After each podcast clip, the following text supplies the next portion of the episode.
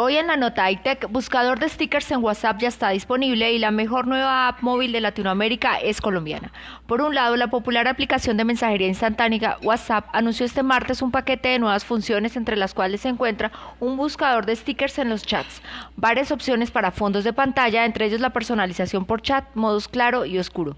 La app que cuenta con más de 2 mil millones de usuarios en todo el mundo anunció que desde esta semana los usuarios podrán encontrar en su última actualización la opción de buscador de stickers y emojis, los cuales además estarán agrupados por categorías. La compañía agregó además sobre esta función que a medida que comenzamos a implementar esto, alentamos a los creadores de stickers a etiquetarlos con emojis y texto para que los usuarios de WhatsApp puedan buscarlos más fácilmente.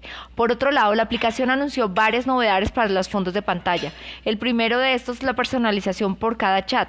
Con esto los usuarios podrán elegir una imagen distinta para cada uno de sus contactos o chats más importantes, con el fin de diferenciarlos de forma más fácil.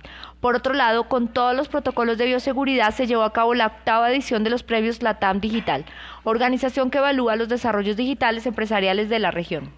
Supergiros, empresa de giros postales del país, fue premiada por su aplicación móvil con el primer lugar en la categoría a la mejor nueva aplicación y un tercer lugar en la categoría de mejor solución de transformación digital. Se trata de Supergiros Móvil, una aplicación que en otras palabras de sus creadores se puso al servicio de los usuarios en medio de la pandemia para realizar fácilmente transacciones postales.